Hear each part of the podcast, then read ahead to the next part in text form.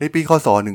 1870 7 ปีก่อนที่โทมัส อาวา เอดิสันเนี่ย จะประดิษฐ์เครื่องเล่นแผ่นเสียงนะครับ ถ้าใครเป็นนักดนตรีที่ต้องการเผยแพร่เนื้อเพลงไปยังกลุ่มผู้ฟังเนี่ย มันต้องทำผ่านโน้ตเพลงนะครับ ไม่ว่าจะเป็นการคัดลอกเขียนด้วยมือเอง หรือว่าอาจจะทำบนแท่นพิมพ์บางประเภทได้นะครับ ซึ่งการเผยแพร่เพลงได้มีการพัฒนาตั้งแต่นั้นไปต้นมานะครับ มาถึงปัจจุบันเนี่ยศิลปินสามารถอัปโหลดเพลงไปยังแพลตฟอร์มต่างๆ เช่น TikTok หรือว่า YouTube ด้วยการคลิกเพียงปุ่มเดียวนะครับ สิ่งนี้เนี่ยมันทำให้อุตสาหกรรมนี้เปลี่ยนไปอย่างสิ้นเชิง วิธีการที่ผู้คนมีส่วนร่วมกับเพลงมากที่สุดในช่วงไม่กี่ปีที่ผ่านมาก็คือแพลตฟอร์มสตรีมมิ่งนะครับซึ่ง Spotify เองเนี่ยได้รับความนิยมสูงสุด แม้ว่า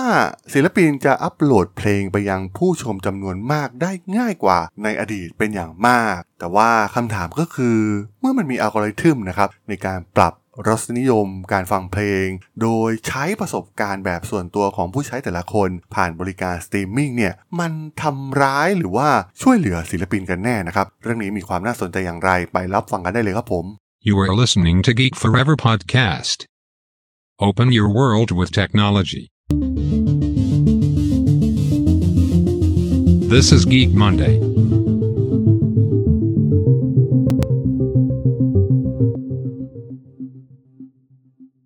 สวัสดีครับ ผมดนทราดนจากดนบล็อกนะครับและนี่คือรายการ Geek Monday นะครับรายการที่จะมายกตัวอย่าง case study ทางธุรกิจที่มีความน่าสนใจนะครับ วันนี้จะมาชวนพูดคุยกันเรื่องของอุตสาหกรรมเพลงนะครับ ต้องบอกว่าหลังจากที่มีการเปลี่ยนแปลงครั้งใหญ่นะครับในอุตสาหกรรมนี้ การปฏิวัติดิจิตอลเองนะครับตั้งแต่ยุคของ iTunes ที่ขายเพลงเป็นเพลงนะครับเพลงละ 99 เซนต์มันมียุคหนึ่งที่มันสามารถที่จะตอบโจทย์ อุตสาหกรรมนี้ได้อย่างดีนะครับ เพราะว่ามันเป็นการแบ่งสรรปันส่วนที่ค่อนข้างแฟร์กับศิลปินแต่ละคนมาก ๆนะครับ เพราะว่าผู้ใช้เนี่ยซื้อเพลงเป็นรายเพลงทำให้ส่วนแบ่งในแต่ละส่วนเนี่ยมันแบ่งกันอย่างชัดเจนนะครับ ใน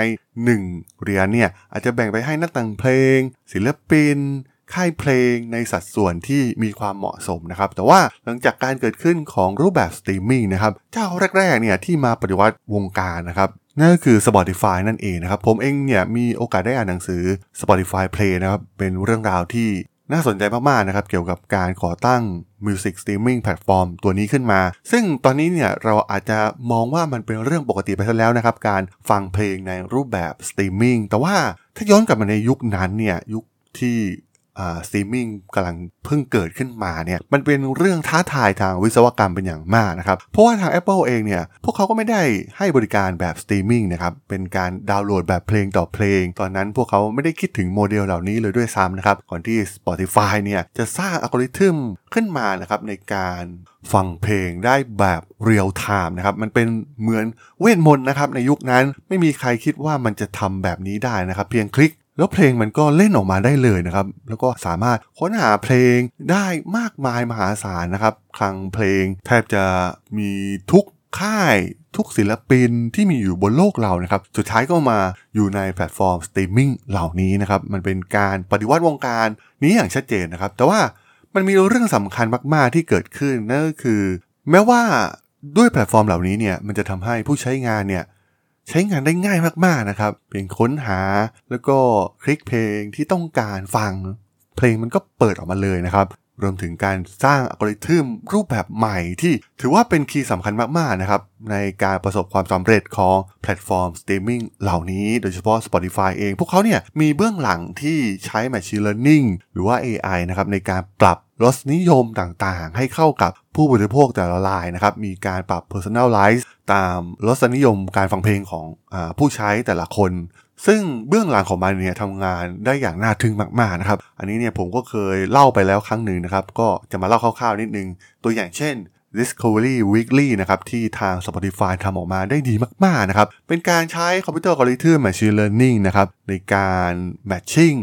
รสนิยมต่างๆของผู้คนในแพลตฟอร์มนะครับ เช่น คนนึงเนี่ยอาจจะชอบเพลงนี้แล้วชอบไปฟังเพลงอีกเพลงหนึ่งต่อนะครับ เพราะฉะนั้นมันก็มีแนวโน้มว่าเพลงเพลงนั้นเนี่ยเหมาะที่จะ ใช้ในการทำเพลย์ลิสต์ให้กับผู้ใช้ที่มีรสนิยมคล้ายๆคลึงกันนะครับ หรือแม้กระทั่งการอิงข้อมูลแบบเรียลไทม์นะครับ เพราะว่ามันไม่ใช่เพียงแค่เรื่องของการ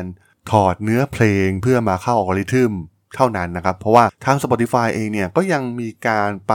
ค้นหาข้อมูลบนอินเทอร์เน็ตนะครับ โดยดูว่าเพลงไหนกำลังฮิตศิลปินคนนี้ ได้รับความนิยมขนาดไหน ผ่านข้อมูลที่เป็น Public นะครับ ซึ่งรูปแบบนี้มันก็คล้ายคลึงกันกับอ่า recommendation model ที่ใช้ในหลายแพลตฟอร์มในช่วงหลังนะครับ อย่าง TikTok เอง YouTube เองก็มีรูปแบบการใช้ recommendation model ที่มีความคล้ายคลึงกันนะครับ และเมื่อมันถูกนำมาใช้ใน streaming แพลตฟอร์ม ที่เป็นเพลงเนี่ยก็ทำให้มันโดนใจผู้บริโภคมากยิ่งขึ้นนะครับแน่นอนว่าตอนนี้เนี่ยผู้บริโภคเนี่ยไม่สามารถกลับไปฟังแบบต้องไปโหลดมา หรือว่าต้องไปโหลดทอร์เรนต์ต้องไปซื้อแผ่นเสียงแผ่นซีดีอีกแล้วนะครับ เพราะว่าพฤติกรรมใหม่เนี่ยมันทำให้การเข้าถึงเพลง มันง่ายมากยิ่งขึ้น จะเห็นได้ว่าเราคอนเทนต์ครีเอเตอร์นะครับในทุกวงการเนี่ยต้องมีการปรับตัวตามอัลกอริทึมของแพลตฟอร์มนะครับ เช่นเดียวกัน ในยูทูบเบอร์ก็ต้องเรียนรู้อัลกอริทึมของ YouTube TikTok เองเนี่ยก็ต้องพยายามทำความเข้าใจถึงอัลกอริทึมมันนะครับทำยังไงถึงจะขึ้นหน้าฟีดได้ เช่นเดียวกันนะครับศิลปินเองก็ต้องทำความเข้าใจกับอัลกอริทึมต่างๆ ที่เกิดขึ้นบน Spotify เช่นเดียวกัน อย่างที่กล่าวไปข้างต้นนะครับว่า Spotify เองเนี่ยก็มีอัลกอริทึมที่ทำการรวบรวมข้อมูลจำนวนมากจากผู้ใช้นะครับ โดยเฉพาะ กลุ่มเพลย์ลิสต์ต่างๆนะครับ เพลงใดสร้างขึ้นบ้าง เพลงใดที่ถูกข้ามไป รวมถึงตำแหน่ง physical ของผู้ใช้งานเองอัลกอริทึมเนี่ยก็จะมีคำแนะนำออกมานะครับ ซึ่งคำแนะนำที่ดีเนี่ยหมายถึงผู้ใช้ใช้เวลาฟังเพลงนั้นนานกว่า 30 วินาทีนะครับ หรืออัลกอริทึมเนี่ยจะมองว่าเพลงเพลงนั้นมันอาจจะไม่ดีนะครับหากผู้ใช้ข้ามเพลงเป็นจำนวนครั้งที่พวกเขากำหนดไว้นะครับ เพื่อแนะนำเพลงใหม่ โดยอัลกอริทึมเนี่ยจะใช้ฟังก์ชันที่พยายามหาความคล้ายคลึงกันให้ได้มากที่สุดนะครับของผู้ใช้แต่ละรายนะครับเพื่อทำการอ่า recommend เพลงถัดไปให้กับผู้ใช้แต่ละรายได้ มันมี 4 กลยุทธ์หลักนะครับที่เราศิลปินนักดนตรีเนี่ยควรพิจารณานะครับในโลกของการสตรีมมิ่งในปัจจุบันนะครับซึ่งมันค่อนข้างที่จะเห็นผลมากๆนะครับ หนึ่งก็คือเรื่องของการทำเป็นอัลบั้มเนี่ยมันตายไปนานแล้วนะครับ ตอนนี้เนี่ยต้องเน้นไปที่การทำซิงเกิลเพียงเท่านั้นนะครับ เพราะว่า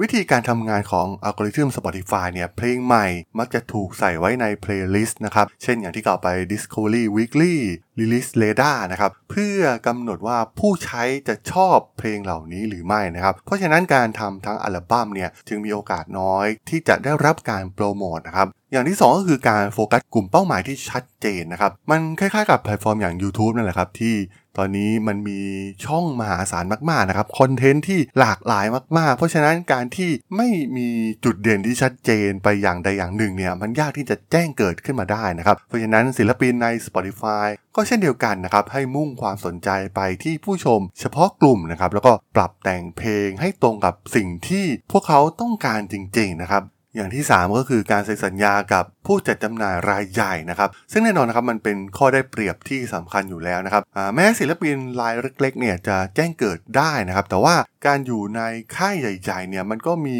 ข้อดีข้อเสียของตัวมันเองนะครับ เพราะว่าหากศิลปินเนี่ยเป็นเจ้าของเพลงของตนเองนะครับโปรโมทด้วยตนเองเนี่ย ก็จะได้รับเงินแบบเต็มเม็ดเต็มหน่วยนะครับ แต่ว่าหากใช้ผู้จัดจำหน่ายภายนอกเนี่ย มันก็ได้ข้อดีอีกอย่างก็คือ เรื่องของการประชาสัมพันธ์ รูปแบบโครงสร้างทางธุรกิจนะครับ ศิลปินก็แค่มุ่งเน้นไปที่การสตรีมใน Spotify เพียงอย่างเดียวนะครับโฟกัสไปที่งานเพลงเพียงเท่านั้นนะครับ นั่นทำให้สุดท้ายเนี่ยมันอาจจะได้ตัวเลขที่สูงกว่าการทำด้วยตนเองทั้งหมดก็ได้นะครับ ข้อ 4 ก็คือเรื่องของการกระจายรายได้จากเพลงที่นอกเหนือจากการสตรีมเพียงเท่านั้นนะครับ มันก็คล้ายๆกับช่องทางการจัดจำหน่ายนะครับ ต้องมีความหลากหลาย มีตัวเลขที่น่าสนใจนะครับว่า หากศิลปินได้รับการสตรีม 1 ล้านครั้งใน 1 ปีเนี่ยรายได้เฉลี่ยจะอยู่ที่ประมาณ 3,500 ดอลลาร์เพียงเท่านั้นนะครับ ซึ่งหากมองว่าสตรีมมิ่งเนี่ยเป็นแค่ช่องทางหนึ่งในการโปรโมทในการจัดจำหน่ายนะครับ เพราะว่า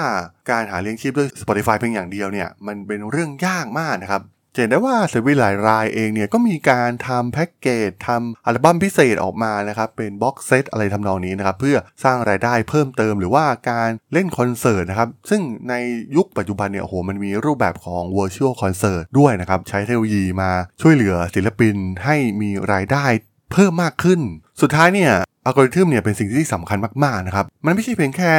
สตรีมมิ่งแพลตฟอร์มที่กำลังส่งผลกระทบต่อเหล่าศิลปิน นักดนตรี นักแต่งเพลงต่างๆ เพียงเท่านั้นนะครับ เพราะว่า content creator ในทุกหมวดหมู่ นักเขียนยูทูบเบอร์หรือว่า t ิ k t o k เกอร์นะครับ ทุกคนเนี่ยล้วนได้รับผลกระทบจากสิ่งที่เรียกว่าอัลกอริทึมแทบจะทั้งสิ้นนะครับ เพราะว่าแพลตฟอร์มเหล่านี้เนี่ยดำเนินธุรกิจ โดยมองที่กลุ่มลูกค้า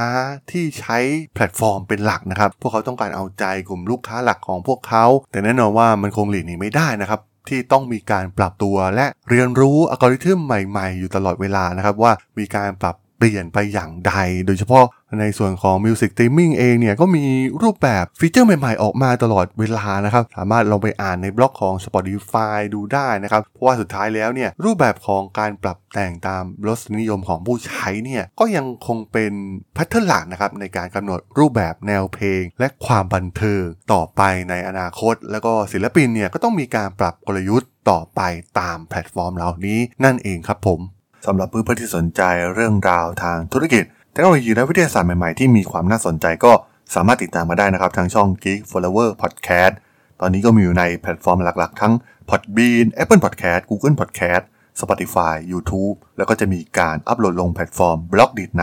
ทุกๆ ตอนอยู่แล้วด้วยนะครับ ถ้ายังไงก็ฝากกด Follow ฝากกด Subscribe กันด้วยนะครับ แล้วก็ยังมีอีกช่องทางหนึ่งในส่วนของ Line add ที่ a d t h a d o n t h a R A D H O L สามารถแอดเข้ามาพูดคุยกันได้นะครับ ผมก็จะส่งสาระดีๆ พอดแคสต์ดีๆ ให้ท่านเป็นประจำอยู่แล้วด้วยนะครับ ถ้าอย่างไรก็ฝากติดตามทางช่องทางต่างๆ กันด้วยนะครับสำหรับใน EP นี้เนี่ยผมต้องขอลากันไปก่อนนะครับ เจอกันใหม่ใน EP หน้านะครับผม สวัสดีครับ